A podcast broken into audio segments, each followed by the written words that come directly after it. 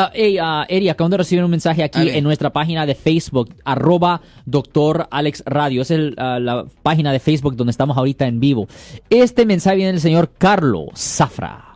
Ok, ¿es legal llevar licor que está cerrado dentro del vehículo? Si está sellado, no cerrado, sellado y cerrado, obviamente.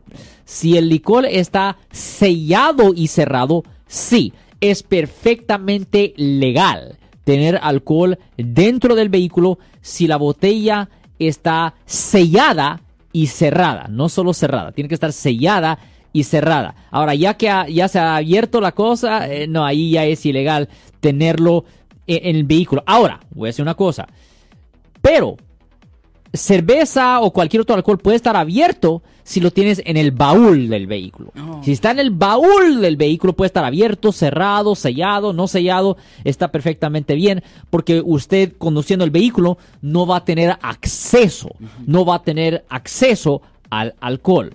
Pero dentro del vehículo, dentro del vehículo, solo puedes tener alcohol donde tienes acceso si está sellado y solo sellado, Eric. Yo soy el abogado Alexander Cross. Nosotros somos abogados de defensa criminal. That's right. Le ayudamos a las personas que han sido arrestadas y acusadas por haber cometido delitos. Si alguien en su familia o si un amigo suyo ha sido arrestado o acusado, llámanos para hacer una cita gratis. Llámenos para hacer una cita. Ese número es el 1 800 530 1800. Estamos aquí en toda la área de la Bahía.